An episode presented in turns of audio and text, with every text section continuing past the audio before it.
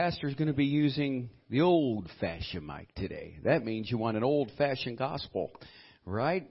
So um, we're just going, going to go ahead and preach like they did at my granny's church. And uh, hold on to the mic, then you throw the mic down and you just start rip snorting and letting her go. Okay, that's not my that's not my personality. So uh, it won't be happening here today at New Hope Akron. Just thought I'd tell you. Anyhow, let's take our Bibles and turn to Matthew chapter 6, verses 33 through 34. And as you turn there, we're going to take an advertisement and let this awesome associate pastor here check the battery system. Matthew chapter 6, verses 33 and 34.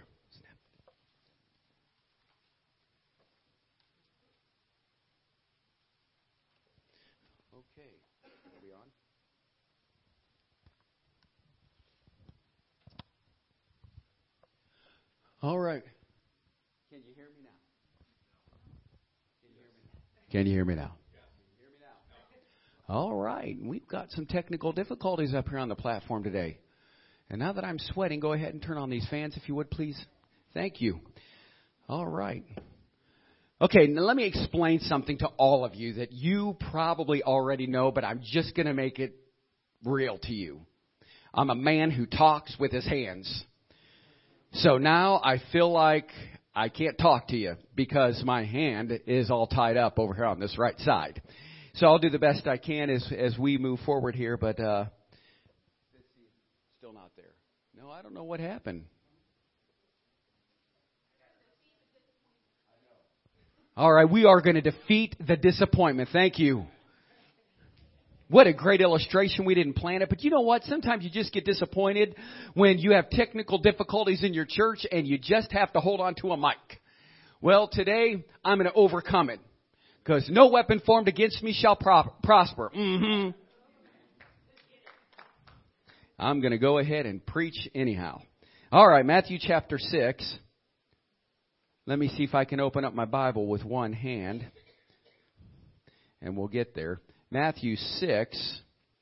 And I want to just highlight verses 33 and 34. But let's go back to 31. So don't worry about these things saying, what will you eat or what will you drink? What will you wear? These things dominate the thoughts of unbelievers. But your heavenly Father already knows all your needs. Seek the kingdom of God above all else and live righteously, and He will give you everything you need it says that he shall supply all your needs according to his riches in heaven and in glory. So don't worry about tomorrow in verse 34, for tomorrow will bring its own worries. Today's trouble is enough for today.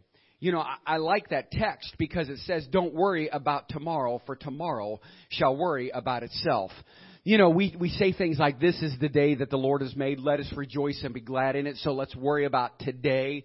We go through recovery. And I know one of the first things in AA, they always say, first of all, you know, deal with today. This is your day, you know, and don't worry about tomorrow. Don't worry about the past. Let's focus on today. And so I think one of the things we have a, difficult time with is defeating our disappointments. Disappointments come in every form. So let's be honest with each other. All of us face disappointments from time to time. No matter how much faith you have or how good a person you are, sooner or later, something or someone or somebody will shake your faith to its very foundation. It may be something simple such as not getting that promotion you really hoped for or not closing the big sale that you worked so hard on. Not qualifying for a loan to buy that house that you really, really wanted.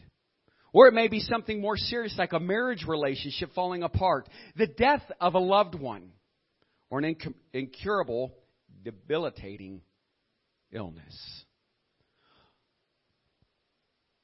Your life might be falling apart. Whatever it is, that disappointment possesses the potential to derail you and wreck your faith.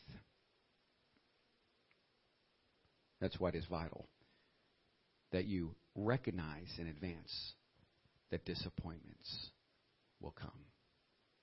and that you learn how to stay on track and deal with them when they do. The Bible says, in this world you will have troubles. In this world you will have trials. But oh, listen, church, be of good cheer because I have overcome the world. When you start to lose your faith and you feel like things just aren't going the way that you wanted, the way that you had planned out, disappointment comes into your life and you feel ruined. You know, as a little boy, I, I would often want to like paint a picture of all these things that I wanted to do in life. And sometimes when God detoured some of the desires that I had, I thought, what in the world is going on? What happened?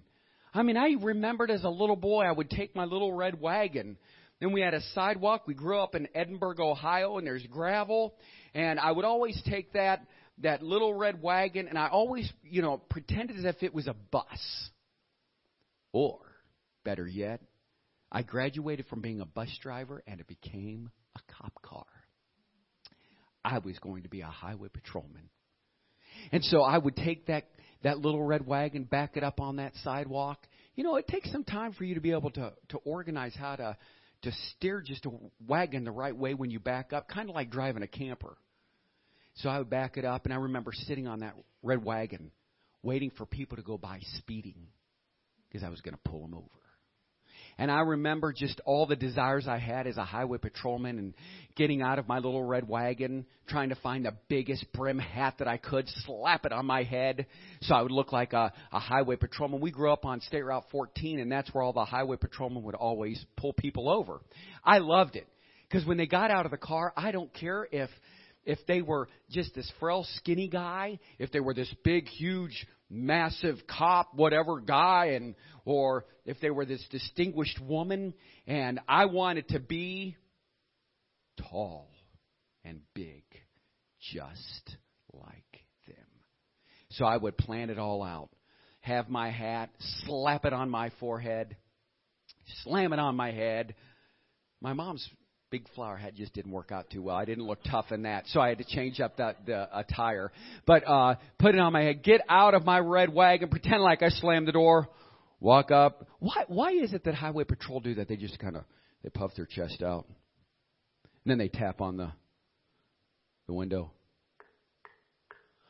And and the question is, why is that like the knock of death? You break down in tears. I know what did I do? I mean, I, I really wasn't speeding. Yes, you, you were. You were going 25 miles over the speed limit, and then all of a sudden, you all this anxiety starts to overcome you. Well, I just switched from being the highway patrolman to the guy who was sitting in the car. Well, I didn't like that because that left me weak. That left me not in a situation where I felt like I was strong, in charge. And I wanted to go back to being a highway patrolman. And I remembered, you know, at nine years of age, getting saved, 13, getting baptized, 15, surrendering to preach, and watching throughout my life, even in the church, some of the disappointment that came, I'm like, wait a minute. I had my life all figured out. This is what I wanted to do. It was either that, run a Fortune 500 company, become CEO of a company, whatever. I that was what I wanted to do, and then I started to feel like this sense of wow, what's going on in my life? And and then as he puts me in this this how do I want to put it? This track of serving him, there's been a lot of disappointment. So I started studying last night and even this morning, I started looking through the scriptures, and in the scriptures, I started noticing so many people in the scripture that had a desire to do something, and God all of a sudden got a hold of them and shook them up. He said, Oh, what you have planned is not going to happen in your life. So disappointment started to take place. You know, back in Judges chapter 6 verses 11 through 18, let's just go ahead and turn to Judges. We're talking about Gideon, and Gideon was the same way. He was hiding constantly from the Midianites. He was trying to get away from them. And yet, he, he already knew exactly what the scriptures had to say in the word when, you ready for this? When he already knew what the Lord had spoke to those before him and it says, well, we as the nation of Israel will be blessed for generations to come. And yet, here was Gideon hiding, and God wanted to use him. See, he he was actually playing out the same role I was. He had his red wagon, six, seven years of age. He wanted to, he had a desire to do this and to be that, and then all of a sudden God sought him out. And if you think that you're hiding from God, let me just remind you. He knows every hair on your head. He knows exactly where you were this morning. He knows how you got up. He knows exactly what you were thinking about wearing when you came to church. He knew exactly all the suffering that you just took part of this past week, and He is already working out things for His good in your life. And so Gideon was he was just frightened and he was afraid and he was hiding. And isn't it amazing that we get so busy and all of a sudden that knock comes again. And the angel of the Lord appeared unto Gideon. Now Gideon's feeling like, I can't be used. I don't want to be used of God. I'm hiding out. I don't want the Midianites. I don't want anybody to see me because if they do, they'll kill me. I like what it says here in the scriptures. In Judges chapter 6, verse 11. Then the angel of the Lord came and sat beneath the great tree of Ophrah, which belongeth to Joash, the clan of Abiezer. Gideon, son of Joash, was threshing wheat at the bottom of a winepress to hide the grain from the Midianites. The angel of the Lord appeared to him and said, Mighty hero, the Lord is with you. Sir, Gideon replied, If the Lord is with us, why has all this happened to us? And where are all the miracles of our ancestors? They told us all about this. Didn't they say the Lord brought us up out of Egypt? But now the Lord has abandoned us and handed us over to the Midianites. Then the Lord turned to him and said, Go with strength you have and rescue Israel from the Midianites. I am sending you. But Lord, Gideon replied, How can I rescue Israel? My clan is the weakest in the whole tribe of Manasseh and I am the least in my entire family. And the Lord said to him, I will be with you, and you will destroy the Midianites, as if you were fighting against one man. Gideon replied, If you are truly going to help me, show me a sign to prove that it is really the Lord speaking to me. Don't go away until I come back and bring my offering to you. And so here's what he did. He stayed there. He ended up, the angel of the Lord stayed there and then he came back and presented his sacrifice to him. Why is it that we're always we're, we're always trying to uh, to negotiate with God? We're always trying to say, Lord, if you'll just do this, then I'll know you're real. Lord, if if you'll just answer my prayer, I know that you're real. I know you're here with me. Here was Gideon, and if you look back at uh, I think it was 15. But Lord Gideon replied, How can I rescue Israel? My clan is the weakest in the whole tribe of Manasseh. And the Lord said to him in verse 16, I will be with you, and you will destroy the Midianites as if you were fighting against one man. Here, the Lord always gives us truths, and He promises us constantly, I will be with you. I will never leave your side. I will not forsake you. I will be with you through all of your victories and through all of your disappointments. I will be with you on the mountain as well as I will be with you in the valley. And so we have a tendency to just start to waver in our faith. Oh God, where are you? Where have you been? And the disappointment in our life all of a sudden starts to stir us up and we start to lose faith. And so Gideon starts to, to negotiate a little bit with the angel of the Lord and says, Hey, wait till I get back. Yeah, We'll see if he's back. Will he really be there when I get back? Well, his word is true. God the Father was there. The angel of the Lord, the messenger was there to speak to him. The problem with all of us is when we face disappointment, we have a hard time going back to that very place and crying out to God and asking, God, I need your help. We look at the heavens and we, sh- we shout out and we shake our fist and say, God, why did you do this to me? Why did this just happen? And he said, It's okay. My mercy, my sufficiency, I'm still here with you. You see, my child, I love you. And I'm with you. You know, one of the sweetest memories that I have when you're a little boy, and the two whippings that I got, since I have a twin sister and she got 32 of them, she made up for all the ones I didn't. And uh, but in our life, we get a whipping, and we get spanked. And yes, it is true. My parents believed in whipping. We got whipped with the belt on our bottom.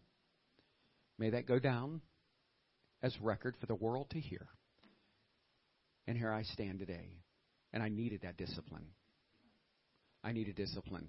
Where there's discipline, there's love, there's safety, there's boundaries. And we've taken that out of everything. One of the sweetest things that I feel was precious to me. My mom didn't leave me in that room crying, weeping, and a wailing. And when I thought, my mom's disappointed in me, my dad is disappointed in me, all of a sudden, the door creaks open, and in pops this head, and there's my mom. And she says, Todd, come over here and just sit down. Let's talk. I love you. You might have just disappointed me for just five minutes, but you understand why I whipped you? Because, see, you can't play with fire. You'll catch the house on fire. You won't have a bed to sleep in. Listen, you can't just not do what I asked you to do, there's responsibility. It's for your safety, it's for your protection. It's for you, son, and I love you. But do you remember this? There's something I missed. In the face of my adversity as a little boy, in the face of the hardship that I was going through, I was so mad. I got so mad I took my shoes, I kicked them off, I was throwing a temper tantrum in there. This isn't fair. This isn't fair. Why is it that I have to suffer? Why is it that I had to get a whipping for this? Interesting, isn't it? And I know because I've raised my own kids.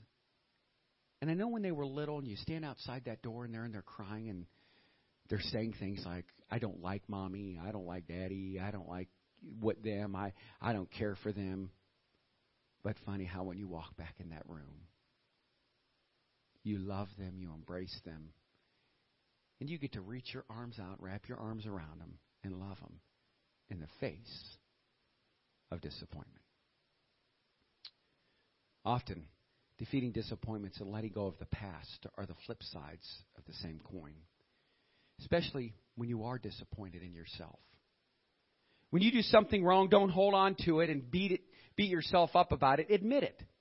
Seek forgiveness and move on. Be quick to let go of your mistakes and failures, your hurts and your pains, and your sins, and move on.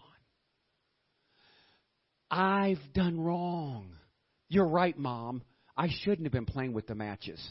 You're right, Mom. I shouldn't have stuffed all those clothes down the well because I couldn't get back in there and get them. That's a true story. And because uh, it just messes up the well. There's little things that that you have to take responsibility for, church. Jesus went to the cross and he said, Your sins are forgiven, but you must confess your sins and understand what you've gone through. But he says, He is faithful if we confess our sins. And He is just if we confess our sins. And then He says, I will cleanse you and I will forgive you in 1 John chapter 1, verse 9. I'm telling them I'm sorry. I'm not letting go of the past. See, letting go and letting God means that you give Him full responsibility. You put all your trust and all your faith in God. There was Gideon. And at that point, he said, Lord, I'm going to put all my faith and trust in you. And he said, You will take down the Midianites as if it's one man. We can't take out our adversary, the very things that cripple us and disappoint us, because we won't go to God and ask Him to help us. You've got to humble yourself before Him. Go to Him, and He will help you. The disappointments that disturb us the most, however, are usually those caused by other people. People will always disappoint you. Just life. So, what happens? Many individuals who have been hurt by others are missing out on their new beginnings because they keep reopening old wounds. You've heard me say, if you have a wound that's on your body, you know exactly where it's at because there's a scar there that proves what took place. When I was playing hide and go seek, and if I opened up my shirt, and I can't because I'm chained to this mic. But if I opened up the shirt, you'd see a scar. That scar was one night we were playing hide and go seek. Those were the days when kids that were six, seven, and eight years old could play hide and go seek in the neighborhood, all over the city, and you didn't have to worry about the people that were out there to abduct and to take a child. So we're in Hudson and we're playing hide and go seek, and all I did was went over a barbed wire fence. But as a little boy, I didn't realize that the barbed wire fence caught a hold of my arm, and that's all she wrote. But here's, here's it's funny. See, you don't go to the hospital. You just go get a band aid and you put it on there, and you realize that it's this gaping wound, but you really don't do anything about it because here's what they said back in the day. Ready? Oh, suck it up, son. And today, Junior gets a splinter, and we all freak out. Ah! Get him to emergency! because we don't know pain. We don't face disappointment.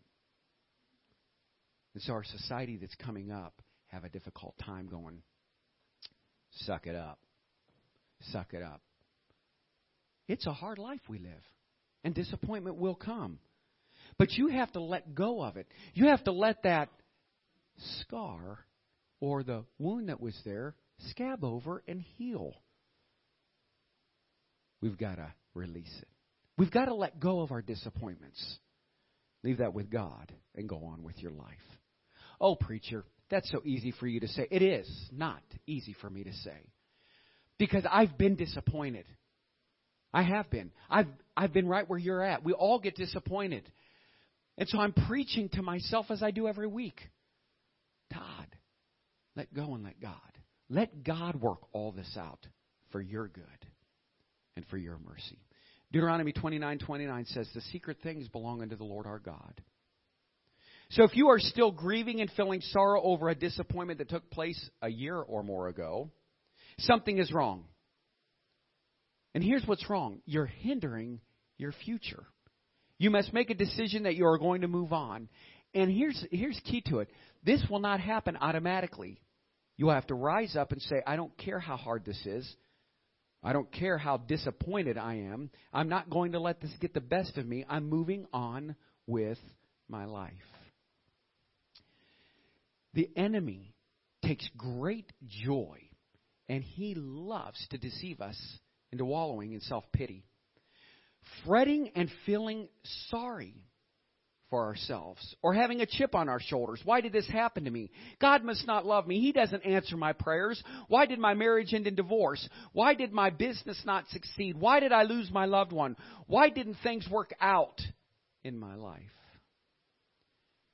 And although some of these questions might be valid, don't try to figure out something you can't change. You can't unscramble eggs. Let the past be the past and go on. Yesterday. Ran into a man and he started talking to me, he, he, and he knows who I am. And I was up in Beachwood, and he says, "Hey, I have a pastoral question for you." And I said, "What is that, Travis?" He said, "Okay." So if I were to run for mayor, and he's his his degree is in political science, he said, if I were to run for mayor, what would you expect from me? What would I say to the community at large? You know, how would I get involved? What are some of the things that I would do and say? I said, well, first of all, are you part of a Rotary Club? No. Are you part of a chamber? No. Well, why don't you start there? Why don't you become an officer of that board and of that community group, and so the people in the community can see who you are? He said, Oh, but I grew up in this community in North Canton. He said, But here's a problem. And he turned around and he was fidgeting with a watch that I had, and he came back around and he goes, But there's something I haven't told you. And I said, Well, what is that? He said, I didn't tell you that you see, everybody knows who I am. I said, They do. How old are you? 25. And everybody knows who you are. He said, Yes. I said, Well, how big's your church? Let's start with the community that you're a part of. Your church? Well, our church is very small. They know who I am there, but but but let me finish let's talk about this story. And I said, Well, what happened? He said, You see, my father was incarcerated. I said he was. And he said, Only people knew me from his reputation. I said, So they know who you are? And he said, Yes. I said, Well, then get up and stand tall. Overcome the disappointment in your life. You make a name for yourself. You get out there, you canvass the area, you become the mayor. I mean, this is, and he, and by the end of the conversation of talking about overcoming his disappointment, he turns around like this and he says, Guess what, Todd? I go, What? He goes, Someday I will be the President of the United States of America. And he walked right back to me, and I took my hand like this, and I reached across the counter, and I said, And Travis, remember me. I'll be your chaplain. Sometimes we forget, don't we? Overcoming disappointments. Oh, but see, you don't know about my life. See, this is the way my dad was. This is the way my mom was. You see, my husband had such a bad reputation. Get up, let go, and let God. God has a plan for you. You have to embrace that plan. Satan keeps you crippled so that you do nothing for him. And we've learned through this, this resurrection um, month that Jesus Christ rose to give us life, to give it to us abundantly, and to not be held in shackles in the grave. We are free and free indeed. Jesus Christ wants to free us. Don't you let your past determine your future. Let go and let God. We have to dis- defeat the disappointments that we go through. So I looked at him and I said, So listen, young man, don't become trapped in the past. Don't become trapped in the past. Today in America, divorce is at its highest. Families are dysfunctional. Children are divorcing parents. We have goals we want to reach in the ministry, and we feel that we can't fulfill the calling that God has given us because of our past disappointments. I can't do it. You have no, you don't understand. My father beat me up at the kitchen table every time I said a prayer. He ridiculed me. I can't pray publicly. Well, if the gift that is within you, let it come out on the outside. Don't let that disappointment determine who you become today. Rise up, church. Walk on. You have to realize that you have to quit mourning over what you've lost and start receiving God's mercy and love. Don't let your past keep you from being all that God wants you to be. Don't become trapped in the past. The Bible says the mercies of God are fresh and they're new every single day. God knows we're going to make mistakes. God knows we're not perfect, so He provides fresh mercy and grace to us every single day. We beat ourselves up more than we should. God doesn't condone our sins. He doesn't wink at our wrongdoing, but God doesn't automatically condemn us either. And the Bible says in 2 Peter chapter 3 verse 9, the Lord is not slack concerning his promise, as some men consider slackness, but is long suffering toward us, not willing that any should perish, but that all should come to repentance. You can't become stronger until you repent of what you've done. You can't become stronger in the workforce until you realize where your weaknesses are at. Confess them and move on. If you're going to avoid getting trapped in the past, you must learn to forgive yourself. You must be willing to accept God's mercy. You can't be so critical of yourself that you won't receive what God has to offer. Maybe you made some bad choices. Now you are trying to correct the things you've done wrong. That's noble. And to the extent that you can make restitution of any hurt you have inflicted on others, you should attempt to do so. But you must understand you can't always repair every broken piece of your life or somebody else's life. You can't fix every mistake or clean up every mess that you have made.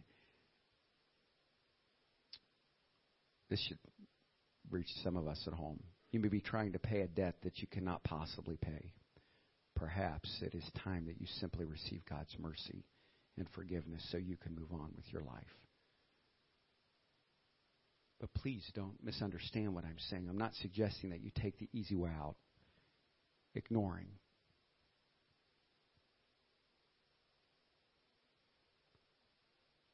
Your actions are your responsibility. Quite the contrary. As much as you are able, you should seek forgiveness from and make restitution to those whom you've hurt. But frequently, little can be done to correct the past. When you know the situation is over and done, the best thing to do is just move on. A young man came to me once and he said, Pastor, I'm so angry at my mom and she's in the grave. I said, Well, let's do this. Let's tell her how you feel. So he came to me the next week and I told him, I advised him, I said, I want you to take all the hurt and the disappointment, all the expectations that you had of your mother. I want you to write them down on a piece of paper. He's like, okay. So he comes back to me and he says, All right, preacher, I did what you asked of me. I said, So, okay, how did that work out for you? He said, Man, this was a journey I never expected. I was mad and I was happy and I laughed.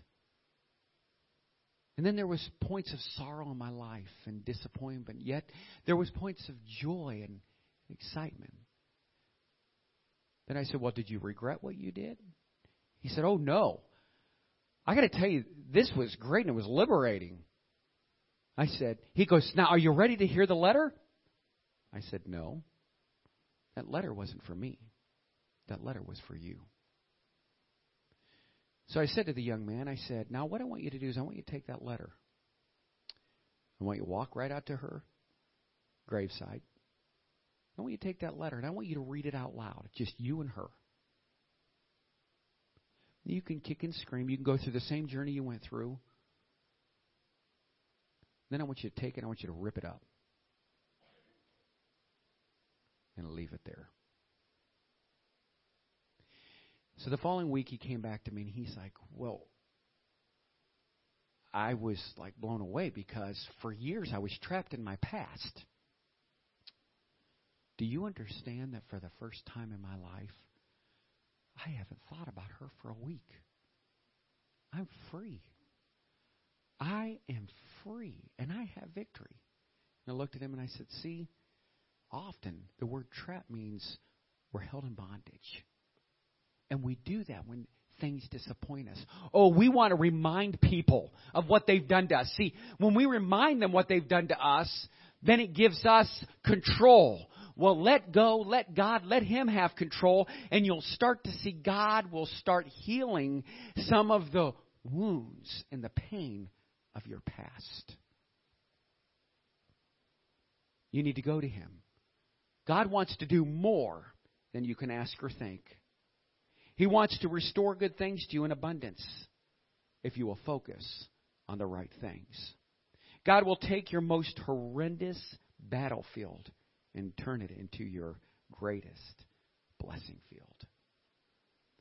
And as I said this, I said Satan wants to hold us captive.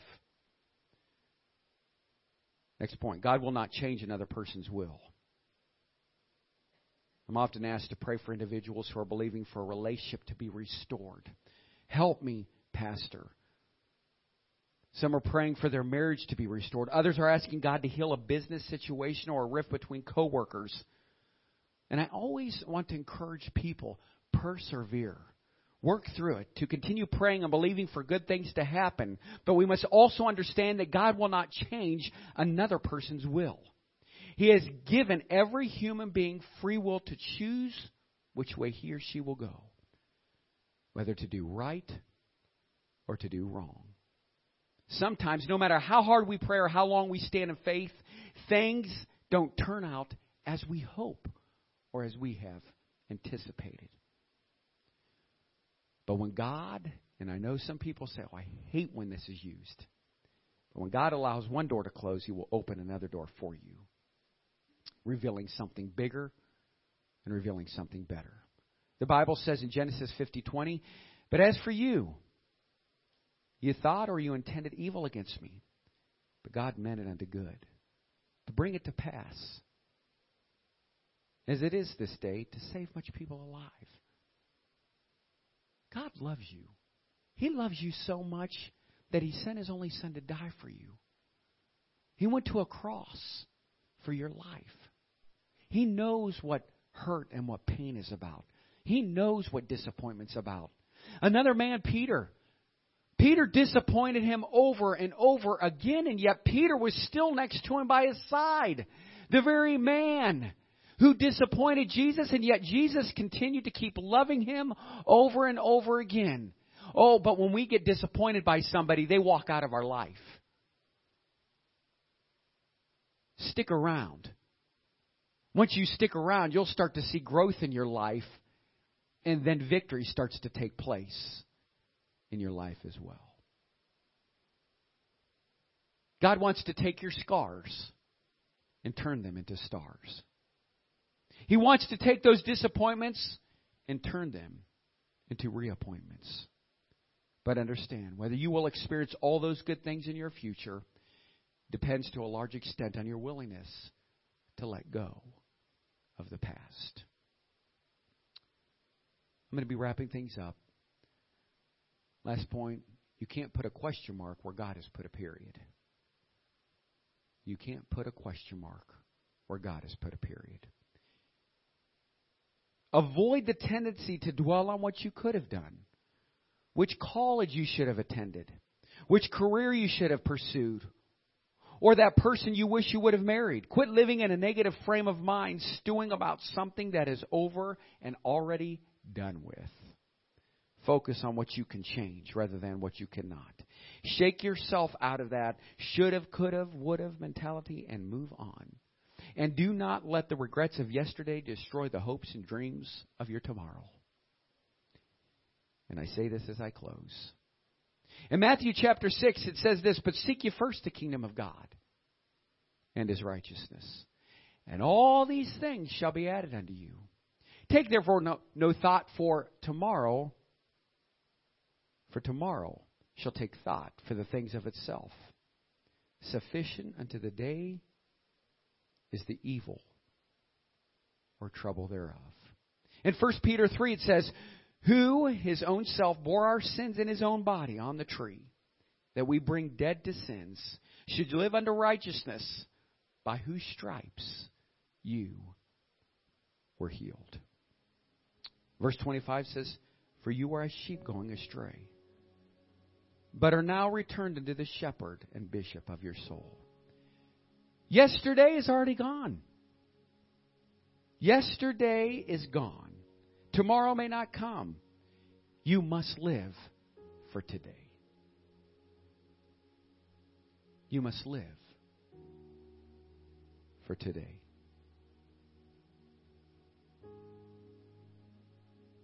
You may have made some poor choices that have caused you awful heartache and some pain. Perhaps many of us in this room may feel we have blown it, that your life is in shambles and beyond repair. You may feel disqualified from God's best, convinced that you must settle for second best the rest of your life because of the poor decisions and the poor choices that you made. But, friend, God desires your restoration even more than you do. And if you'll let go of the past, start living each day with faith and expectancy, God will restore everything that the enemy has ever stolen from you. Here's a story I want to share with you. It's called The Right Decision.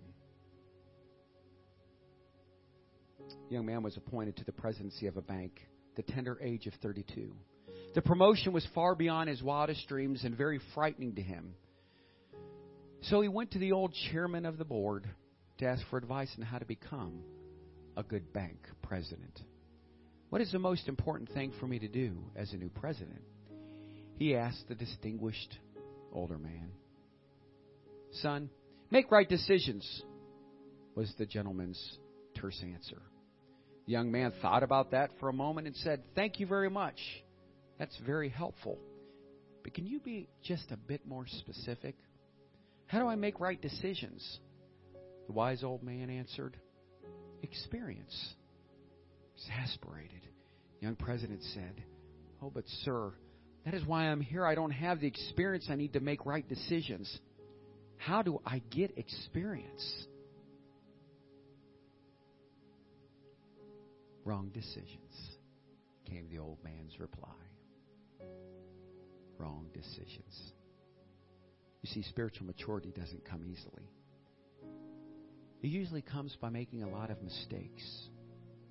Don't get too discouraged if you're unable to live the perfect Christian life right now.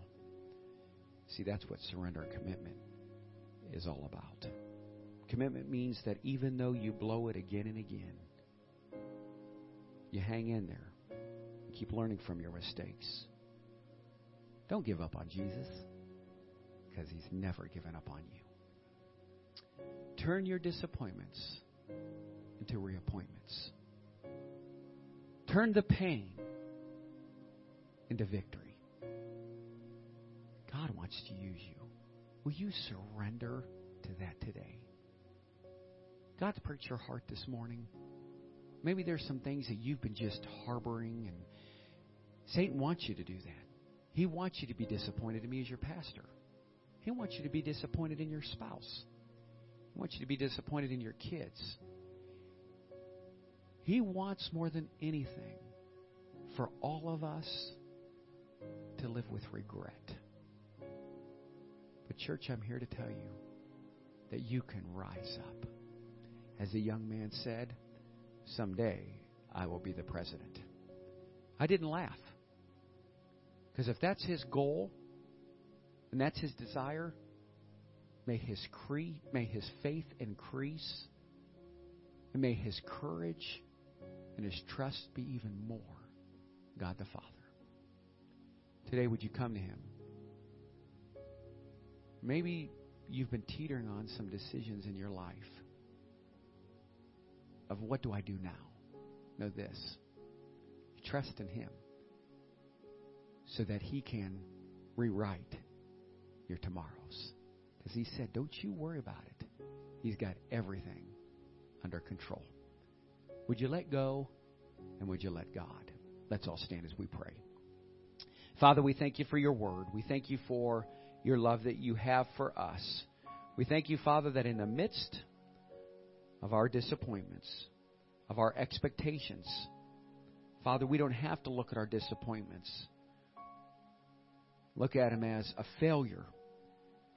But Lord, if we never make some of the wrong choices or decisions in our life,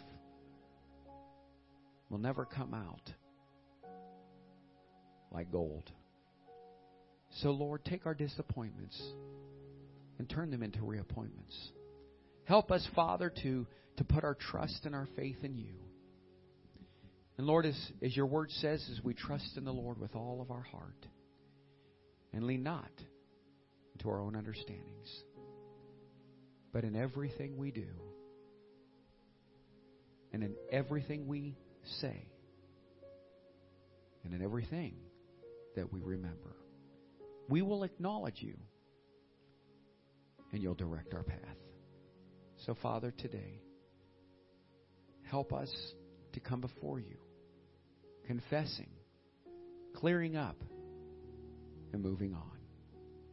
Never remembering, you said in your word, As far as the east is from the west, our sins are forgiven. Lord, we walk in victory today.